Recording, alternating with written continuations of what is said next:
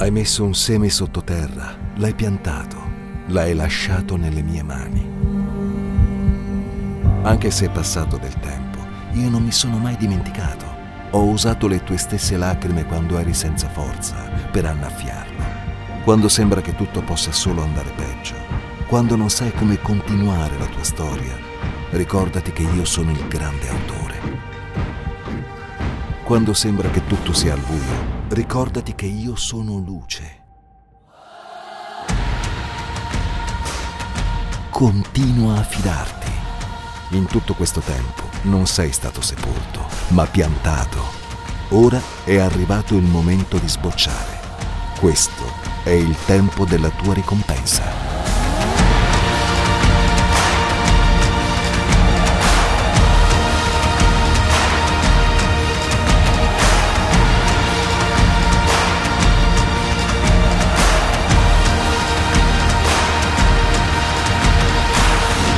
Harvest 2023, quando Dio usa le tue lacrime per far fiorire il deserto.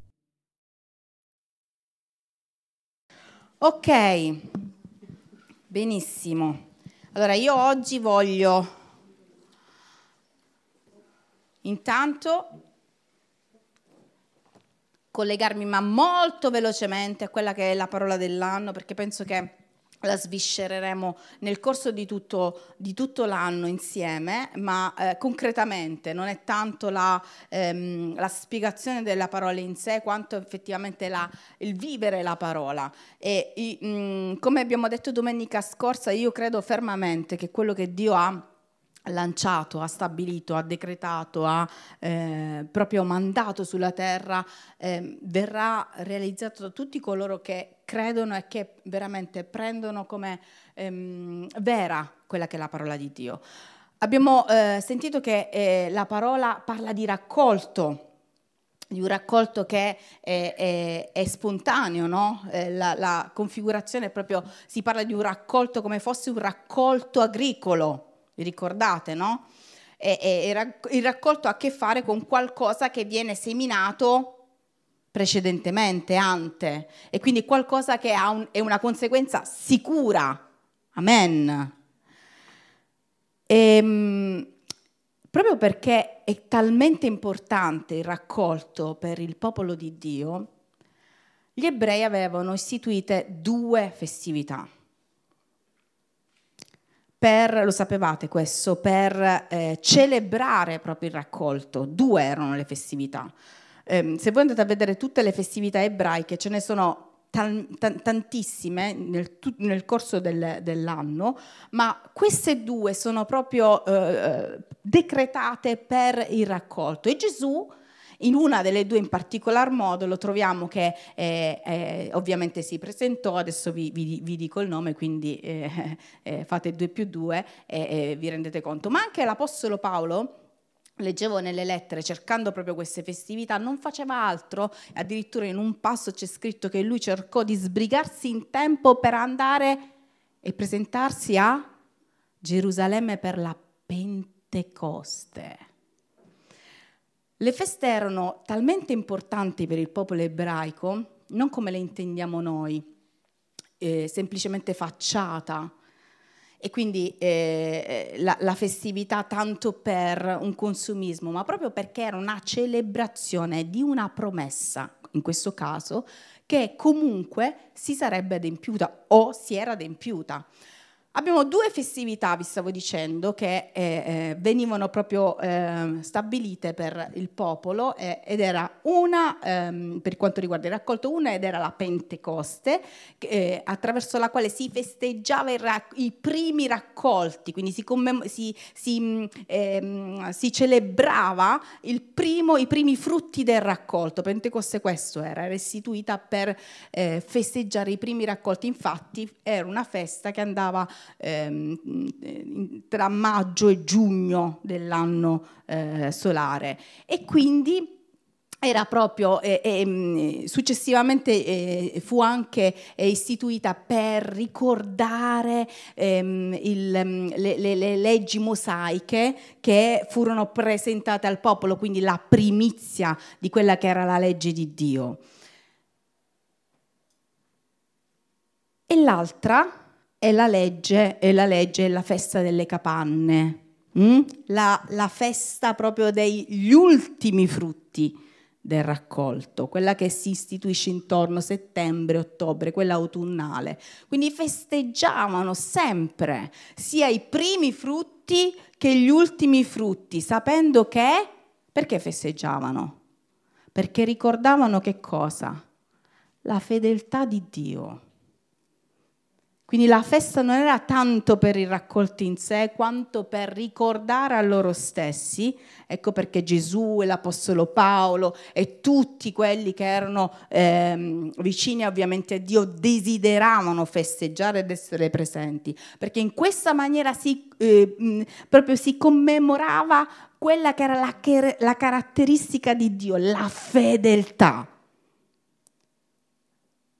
Ci saranno sempre i primi frutti, e ci saranno sempre ultimi frutti. Amen. Vi farò durante il corso dell'anno anche delle ehm, specifiche su queste festività perché dobbiamo imparare alcune cose anche profeticamente. Ma quello che oggi io voglio lasciare, quello per, per il quale veramente so che Dio manda questa parola stasera, è un incoraggiamento che credo che eh, sia fondamentale nelle nostre vite e debba essere fondamentale. Noi prendiamo questa parola come una parola profetica nella nostra vita, amen. E noi sappiamo che il raccolto di Dio sarà quest'anno, sarà a seconda delle, delle risposte che Lui ci darà al tempo che Dio ha stabilito, ma ci sarà. Amen. Il problema sapete qual è? Il problema è se noi permetteremo che questo raccolto nella nostra vita possa effettivamente essere raccolto. Perché tra la semina e il raccolto effettivo, quindi il frutto, passa un tempo. E questo tempo, in questo tempo, può succedere qualcosa nella nostra vita che potrà decretare o meno la realizzazione di questo raccolto. Mettete il caso che noi abbiamo appunto una vigna, abbiamo seminato e sappiamo che intorno a settembre-ottobre cominciano prime, i primi germogli e, e, così via, no?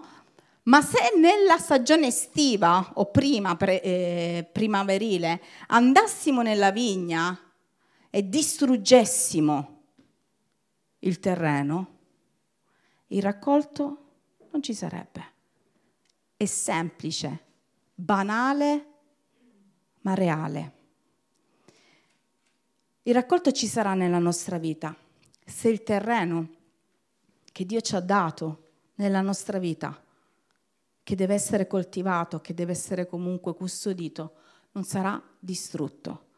E la parola che ehm, voglio condividere con voi parte dalla fine di quello che voglio lasciarvi. In Genesi al capitolo 49, al versetto 22 fino al versetto 26 leggiamo una delle più straordinarie benedizioni della storia, eh, eh, aiutatemi, della storia, eh, aiutatemi, non mi viene, non mi viene della storia umana, va bene. Giuseppe, la leggo da qua. È Giacobbe che parla e questa è una benedizione che lascia, ci sono tutte le, benedizioni verso i propri figli e poi a un certo punto parte la benedizione, eh?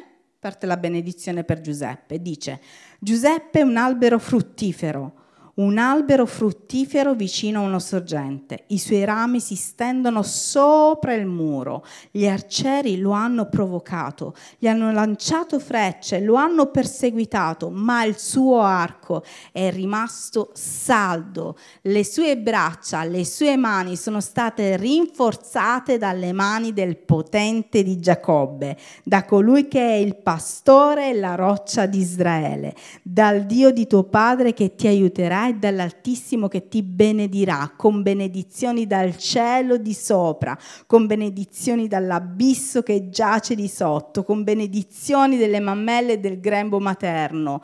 Le benedizioni di tuo padre sorpasseranno le benedizioni dei miei progenitori fino a raggiungere la cima delle colline eterne. Esse saranno sul capo di Giuseppe, sulla fronte del principe e dei suoi fratelli. Amen.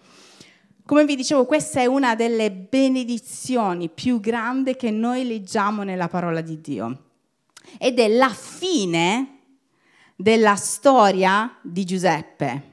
Alla fine della storia di Giuseppe, Giacobbe benedice tutti i figli e in particolar modo benedice Giuseppe. E Giuseppe raccoglie nella sua vita tutta una serie di benedizioni, tutta una serie di risposte spirituali, perché nel corso della sua vita, tutti, bene o male, tutti conosciamo la vita di Giuseppe, adesso la racconteremo, non la leggeremo, ma la racconteremo.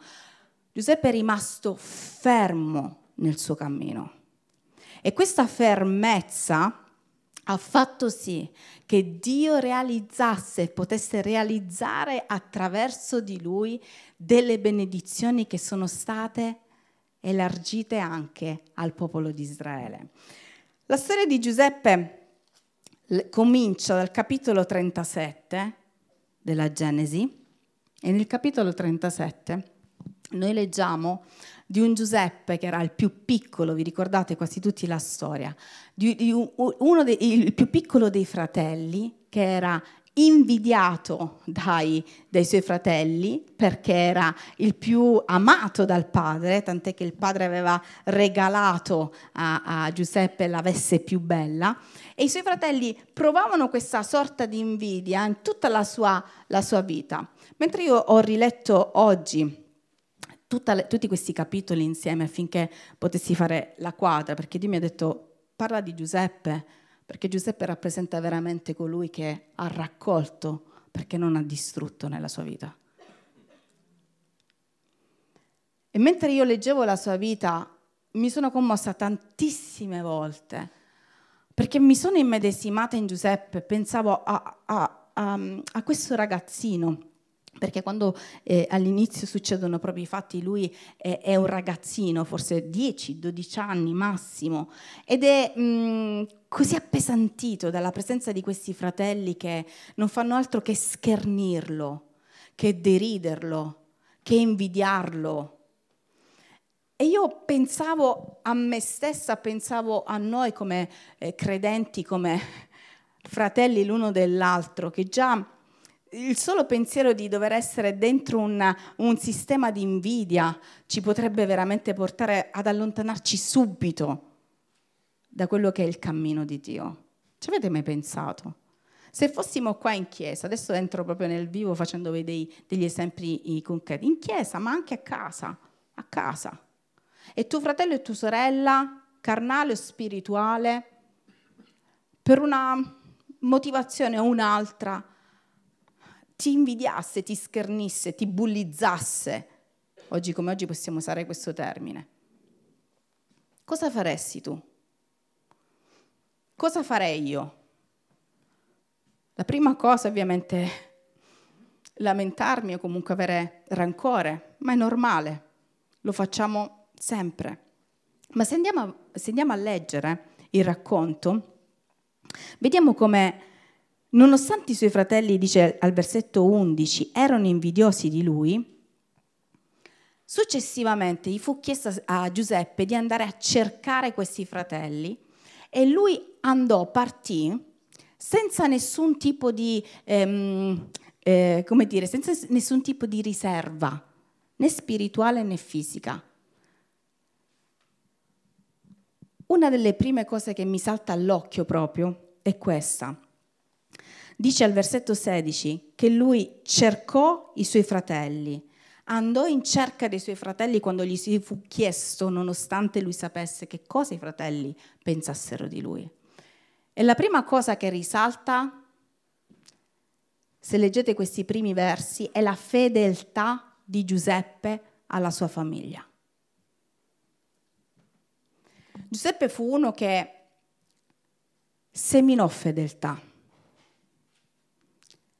e raccolse fedeltà. E lo leggiamo da subito. Giuseppe fu uno che, vi ricordate, la storia dice che subito dopo che Giuseppe andò a cercare i suoi fratelli, i suoi fratelli già cospiravano del male contro di lui e lo presero, dice la, la, parola di Dio, che lo presero, lo spogliarono della sua veste, dalle vesti lunghe con le maniche, e con le maniche che aveva addosso, lo prese e lo gettarono nella cisterna. Giuseppe fu uno che subì violenza. Giuseppe fu uno che fu umiliato. Se io dovessi prendere uno di voi qua davanti a tutti, perché fu umiliato davanti a tutti, svestito davanti a tutti, bullizzato prima, invidiato, poi violentato, spogliato, deriso, buttato in una cisterna. La cisterna, dice la parola di Dio, era vuota, non c'era acqua, come per dire si è fatto pure male. Era vuota, senza acqua, una cisterna dove i suoi immagino proprio io che i suoi fratelli non, non sapessero se era pieno o meno di acqua, quindi poteva morire dentro. Quindi sottoposto anche a una violenza fisica che poteva portare alla morte. Dice più avanti che dalla cisterna lo presero a un certo punto perché lo vendettero. Lo so che la sappiamo la storia, ma ve la voglio raccontare come Dio l'ha raccontata a me. Lo presero dalla cisterna perché videro passare degli ismaeliti, dei musulmani. Il paragone è, sapete che c'è?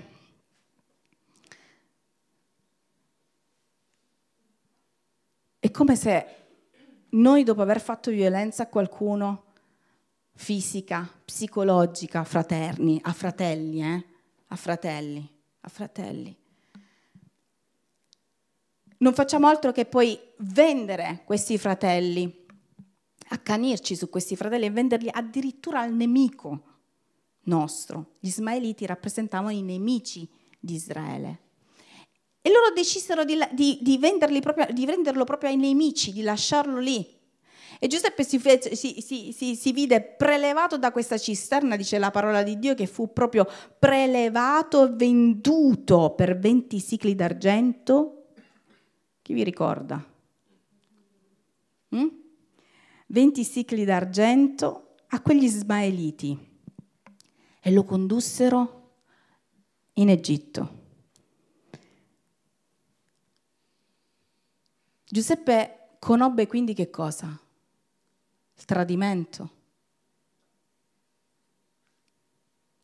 Quanti di noi stanno sperimentando in questo tempo delle situazioni strane nella propria vita? Magari non stiamo sperimentando violenza fisica, me lo auguro. Ultimamente ho conosciuto anche delle persone che, di sesso ovviamente femminile che mi raccontavano di violenze anche fisiche che stanno subendo magari qua non ce ne sono, grazie a Dio, ma c'è gente che sta subendo tantissime situazioni, violenza fisica, psicologica, sta subendo tradimenti, sta eh, ricevendo eh, ferite di infedeltà o ha ricevuto ferite di infedeltà.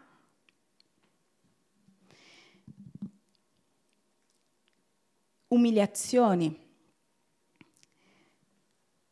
Ma la storia ci dice che Giuseppe, dopo che fu venduto in Egitto da questi ismaeliti perché fu portato da Potifar, vi ricordate, dalla, eh, a casa di Potifar, che era l'ufficiale del, del faraone, si mise subito al lavoro a casa del faraone. Una delle caratteristiche di Giuseppe e che troverete in tutti i 13 capitoli della, della, della Genesi, è che non troverete mai un momento in cui Giuseppe si lamenta della sua condizione o per quello che lui subisce decide, questa è una delle parole chiave di questa sera, di mollare, dentro di sé e fuori di sé. Quando Giuseppe giunge alla casa di Potifar, Giuseppe che cosa fa? Perché viene innalzato da Potifar? Perché uno schiavo venduto dagli Ismaeliti trova grazia a casa di un ufficiale egiziano di cultura completamente diversa rispetto a quella eh, israeliana. Perché? Perché esprime e fa conoscere che cosa? L'ubbidienza. Lui entra a casa di Potifar come il Signor nessuno ed esce allo scoperto come l'uomo più ubbidiente della casa, tanto da farlo diventare un maggiordomo. Allora, voglio ricordarvi chi era Giuseppe. Giuseppe era un ragazzo, un ragazzino, umiliato, violentato, venduto, denigrato, bullizzato, schiavizzato entra a casa di un funzionario e rimane integro, servo di Dio. Io qua voglio cominciare a farvi riflettere, perché rispetto a tante volte come noi agiamo, la benedizione che lui si è beccato alla fine della sua vita e che oggi noi ricordiamo, leggiamo e, e, e veramente vogliamo decretare sulla nostra vita, è il frutto di una semina contraria a quello che ha ricevuto. Tutto quello che lui ha ricevuto non lo ha fatto entrare nella sua vita. Lui ha seminato il contrario rispetto a quello che lui vedeva ricevere nella sua vita. Io so che non è assolutamente facile pensare di poter essere come Giuseppe, proprio per questo Dio mi ha, oggi mi ha ricordato, lo Spirito Santo mi ha ricordato questo, proprio perché quando noi vorremmo seminare altro, lo Spirito, lo Spirito Santo ci ricorda che non, non, non, non è quello che siamo chiamati a fare in questo tempo, perché tutti noi vogliamo il raccolto nella nostra vita e ne sono certa perché il raccolto è una conseguenza proprio fisica, noi avremo il raccolto, assolutamente noi avremo il raccolto, ma che tipo di raccolto? Se io nel frattempo della mia vita, nel, nel, nel, mentre della mia vita, avrò interrotto o avrò innescato, avrò, eh, eh, come dire, messo delle, delle delle parti eh, o comunque avrei, eh, se, se, se, se io rovino quello che è il terreno che poi deve portare al raccolto, che raccolto io avrò nella mia vita?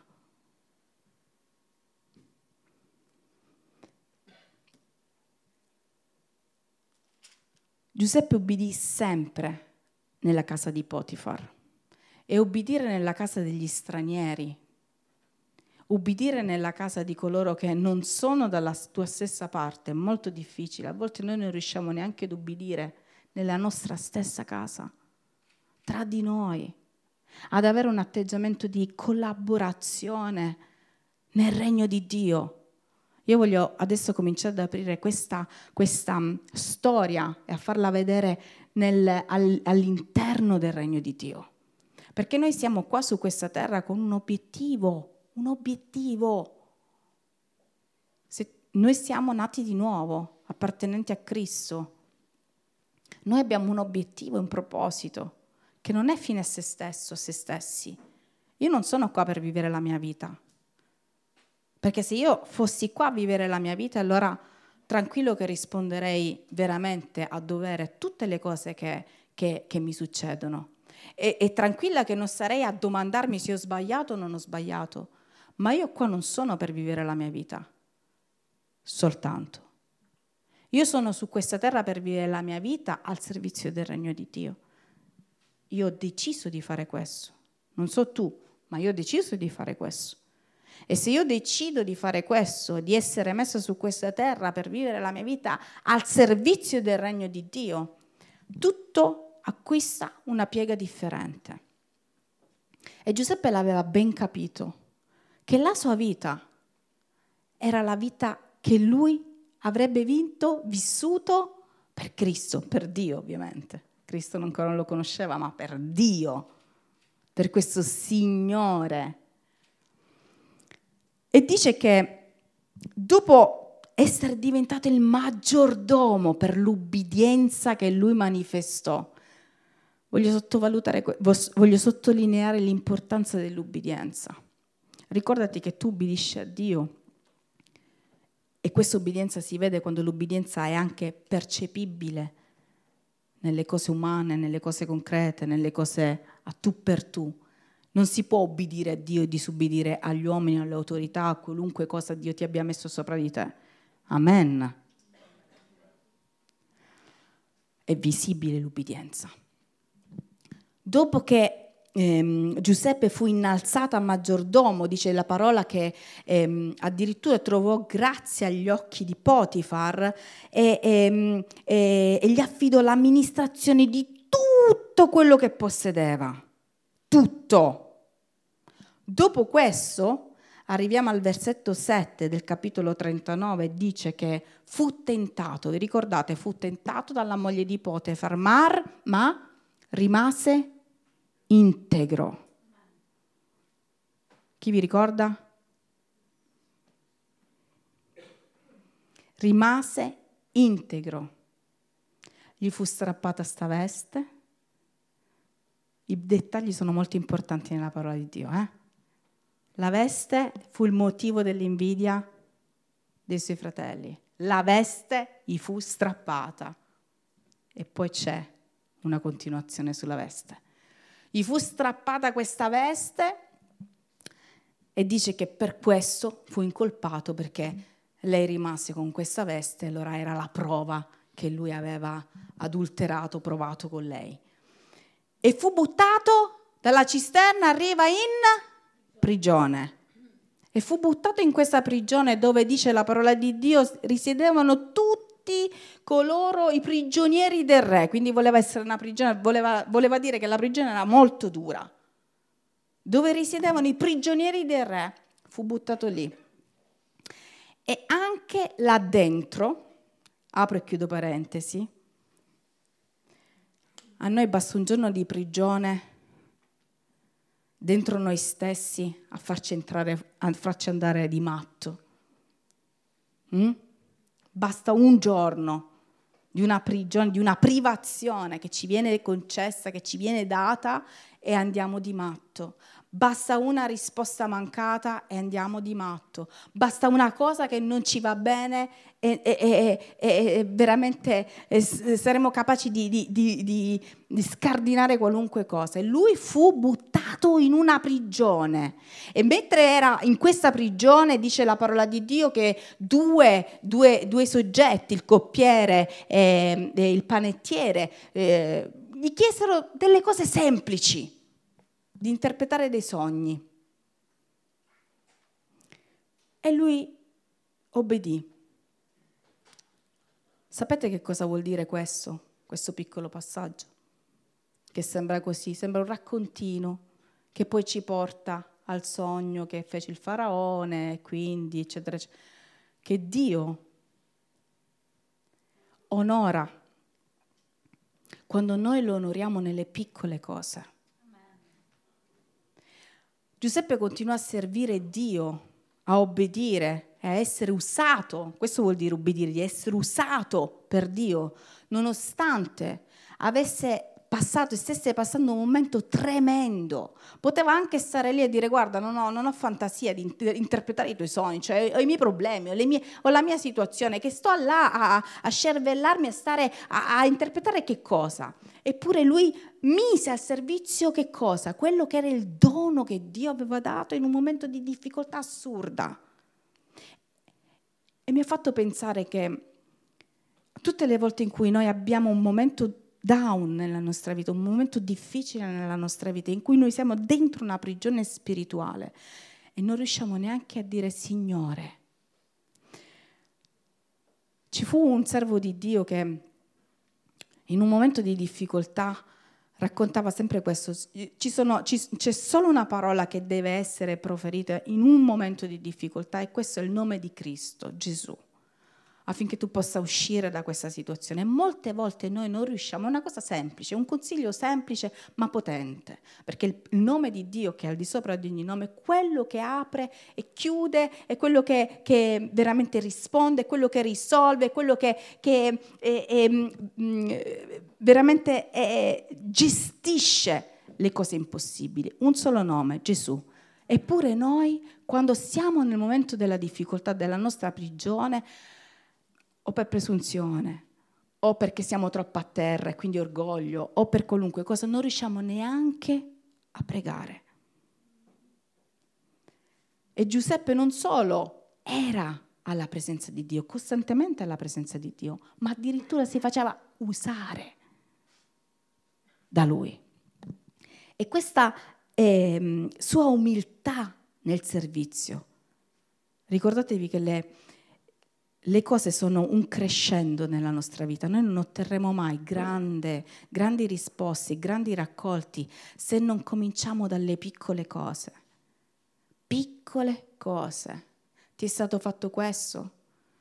Prega, c'è scritto che tu devi pregare, c'è scritto che tu devi amare. Per poter amare le moltitudini, tu devi amare le singole persone. Per poter perdonare ed essere una persona libera, tu devi cominciare da piccoli momenti di perdono, per poter crescere. In che cosa? In saggezza. Devi cominciare a chiedere di essere usato nei, nei, nelle piccole situazioni, per poter rilasciare la potenza di Dio nella vita tua e di chi ti sta accanto. Devi cominciare dai piccoli problemi. Se tu ti tiri indietro adesso, sicuramente il tuo raccolto nella tua vita, in quest'anno, se credi alla parola profetica, amen, sarà veramente scarso.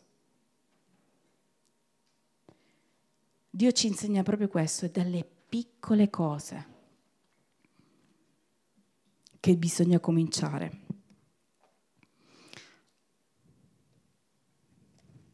Dice che dopo questo, dopo aver svelato i sogni del coppiere e del panettiere, fu dimenticato da coloro che, dal, dal coppiere che avrebbe dovuto parlare di lui al, al faraone una volta fuori. Però Dio, ricordatevi una cosa, così come fece con Giuseppe fa con noi, Dio non si dimentica. E al momento giusto, quello che tu hai seminato e voglio eh, spendere una parola su questo, soprattutto nel momento in cui tu non hai voglia di seminare, soprattutto nel momento in cui tu stai avendo una difficoltà spirituale, soprattutto dove veramente non riesci a credere e non ce la fai a credere che le cose si sbloccheranno, se tu rimarrai integro, se tu rimarrai fermo in questa situazione, Dio al momento giusto ti farà chiamare il faraone, una volta che scoprì per il racconto del compiere che in, una prigione c'era colui che avrebbe potuto dare la risoluzione del suo, del suo, sogno, perché vi ricordate la storia dice che il faraone fece un sogno che lo angosciò, andò a chiamare Giuseppe. E da questo momento in poi comincia la storia della raccolta universale di quella visibile, di quella che tutti noi vogliamo avere, quella raccolta che stiamo aspettando, quelle risposte delle preghiere, quelle risposte della nostra vita, quello, quegli sblocchi spirituali, quei riconoscimenti che ognuno di noi sa che avverranno. Ma prima di tutto ciò, prima che avvenga tutto ciò, c'è stato un pregresso e Giuseppe ce lo insegna chiaro, chiaro, chiaro. Dice che il faraone, una volta che eh, il coppiere si ricordò, dopo due anni si ricordò di questo, eh, di questo ragazzo che era in prigione, lo chiamò e Giuseppe interpretò il sogno. E da questo sogno il faraone ne fu talmente eh, sconvolto, sorpreso, che decise di nominarlo, addirittura facendolo diventare viceré della nazione egizia. E io voglio spendere due parole su questo. Giuseppe ha raccolto autorità spirituale, umana. Giuseppe ha raccolto in tutto questo tempo, dice che eh, il faraone diceva non, ci, non c'è assolutamente nessun uomo così saggio come lui.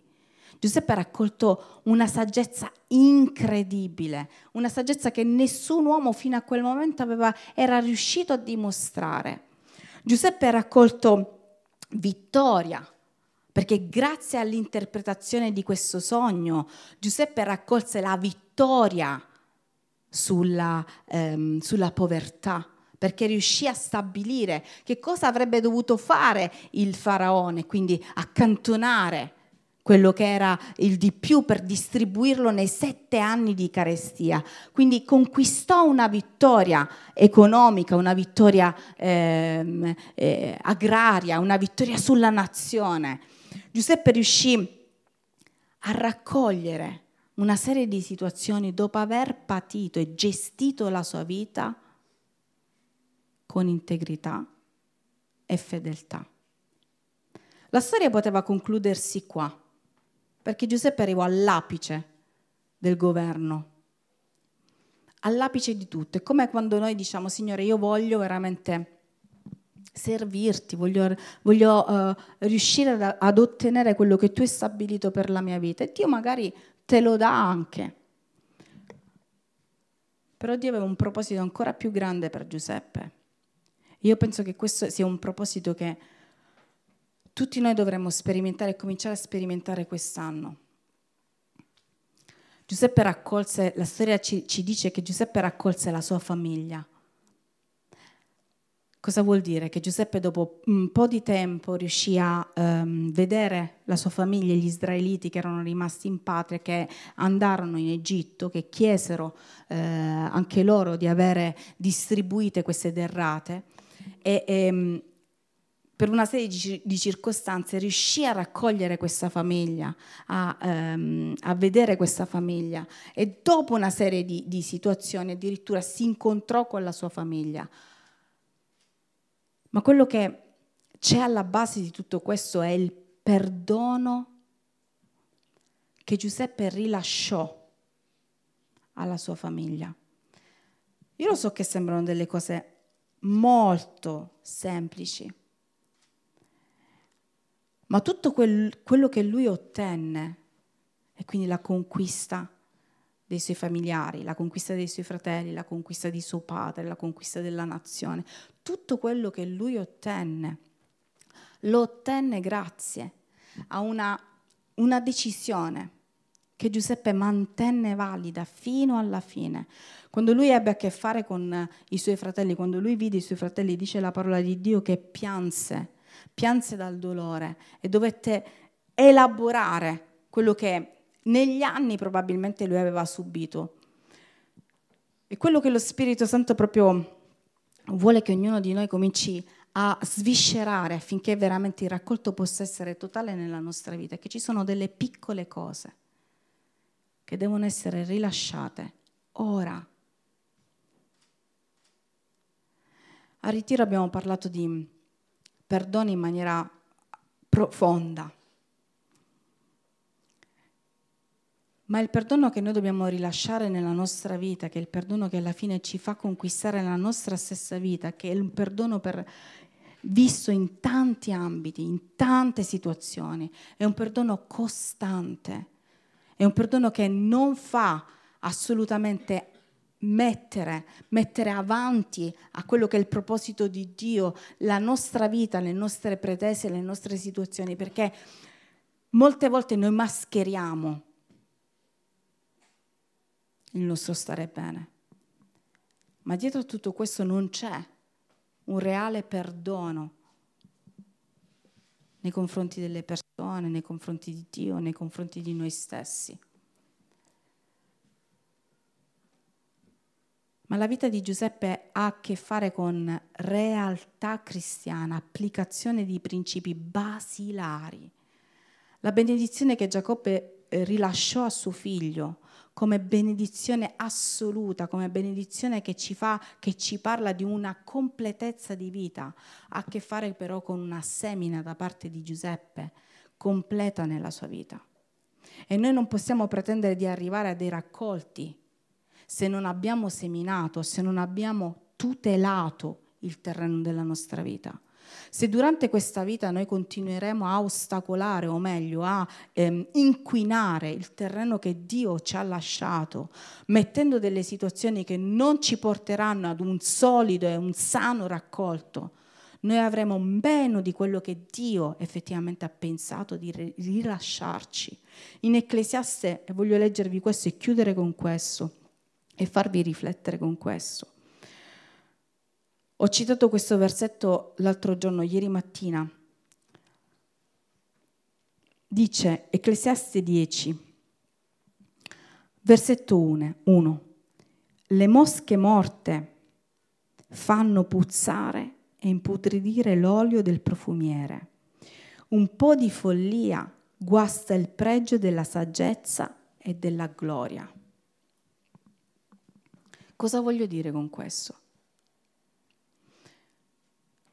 Questo versetto parla di una piccola mosca che è entrata dentro un vasetto di olio. Ho spiegato ai ragazzi che l'olio, proprio nei, mh, mm, ehm, durante in questi anni, negli anni proprio dove, in cui parla la parola di Dio, aveva un valore inestimabile perché veniva prodotto per anni, veniva lavorato per anni, macerato per anni, ecco perché costava tantissimo, perché la produzione dell'olio profumato che serviva per tante motivazioni, serviva per eh, profumare l'altare, per, per, per, questioni mediche, per ehm, sacrifici, per tante situazioni, aveva dei costi assurdi perché era lavorato e eh, veniva, ehm, come dire, eh, anche ehm, ehm, purificato con determinate erbe e, e, e composizioni per anni, anni, anni, anni, anni, anni. Ma bastava, come dice Ecclesiastes, avrebbe potuto esserci una piccola mosca che avrebbe distrutto per sempre questo olio. Noi dobbiamo vegliare sulla nostra vita. Noi dobbiamo vegliare su quello che è il raccolto che Dio vuole che la nostra vita abbia. Noi dobbiamo vegliare affinché ciò che Dio ha stabilito effettivamente ci sia nella nostra vita. Che possa essere un tempo, sì, di eh, credere fermamente che Dio può ogni cosa, ma è anche un tempo in cui noi dobbiamo valutare la nostra stessa vita se stanno entrando delle mosche nel nostro profumo, nella nostra vita, di qualunque genere. Dice che queste mosche morte fanno puzzare e imputridire l'olio.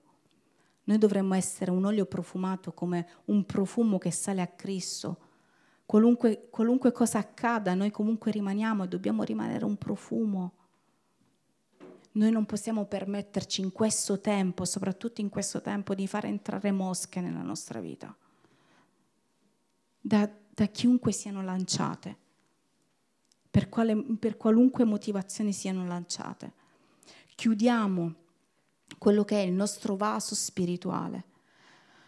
Questa mosca è entrata in Ecclesiaste, viene descritta questa mosca all'interno di questo profumo proprio perché quello che è il coperchio del vaso del profumo non era stato messo. Impariamo a chiudere la nostra vita, impariamo a sigillare la nostra vita spirituale, impariamo a dichiarare Dio io non voglio che entrino delle mosche, io non voglio che il raccolto sia guastato, io so che tu lo farai perché addirittura tu hai istituito delle feste per decretare la tua, fedeltà, la tua fedeltà, il raccolto di Dio ci sarà nella nostra vita, ma che tipo di raccolto ci sarà? Sarà un raccolto minimo, sarà un raccolto marcio, sarà un raccolto abbondante, sarà un raccolto fruttifero, sarà un raccolto gustoso. Che tipo di raccolto noi vogliamo? Questa predica che sembra chissà che cosa è più pratica di quello che sembra. Se io voglio avere un raccolto di umiltà nella mia vita, perché desidero essere simile a Cristo ed essere alla sua stessa statura spirituale, io dovrò decretare che tutte le mosche di orgoglio devono uscire fuori dalla mia vita. Devono essere tolte il prima possibile da questo profumo, da questo olio profumato. Se io voglio un raccolto, perché di, di che raccolto stiamo parlando? Io sto parlando a esseri spirituali, non a esseri carnali, non perdo tempo con, con, con, con storie, con prediche così. Stiamo parlando di cose spirituali. Se io voglio un raccolto di avanzamento del regno di Dio, che cosa devo togliere dalla mia vita? Che cosa devo togliere da questo terreno? La parola di Dio dice affinché io possa aumentare, tu devi diminuire. Se io voglio un raccolto di, eh, di risposte, di risposte concrete, cosa devo togliere dalla mia vita? La presunzione di pensare di avere io delle risposte. Se io voglio raccogliere dalla mia vita collaborazione con le persone, cosa devo togliere dalla mia vita?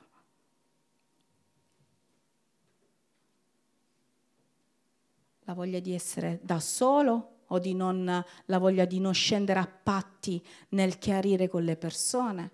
Se io voglio avere il raccolto della guarigione, cosa devo togliere dalla mia vita? L'incredulità.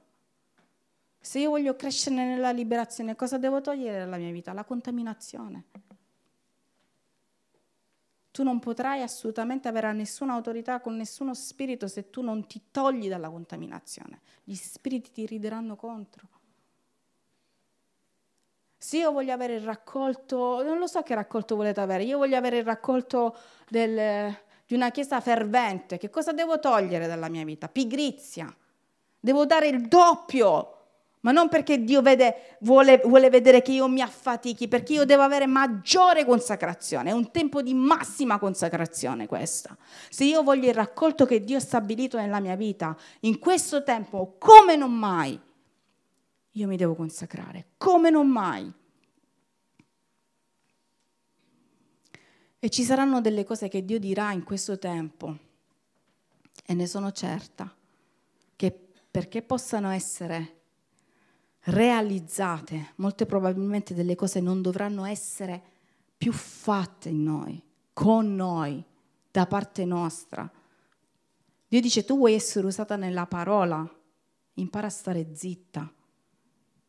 Tutte le volte che vieni accusata, tutte le volte che vieni schernita, tutte le volte che vieni denigrata, impara a stare zitta se vuoi essere usata nella parola. Impara a usare la parola secondo quella che è veramente la volontà di Dio. Ci sono delle cose che Dio ci mostrerà in questo tempo. Sarà un tempo di raccolta, amen. Io voglio che sia un tempo di raccolta, ma Dio vuole anche che questo terreno non sia rovinato, che si possa arrivare alla raccolta, dalla semina alla raccolta con un terreno sano e Giuseppe è stato un, terreno sano. Giuseppe ha raccolto quello che è stata la benedizione di Dio, ha raccolto unzione, ha raccolto un olio profumato, ha finito la corsa della sua vita avendo una benedizione straordinaria.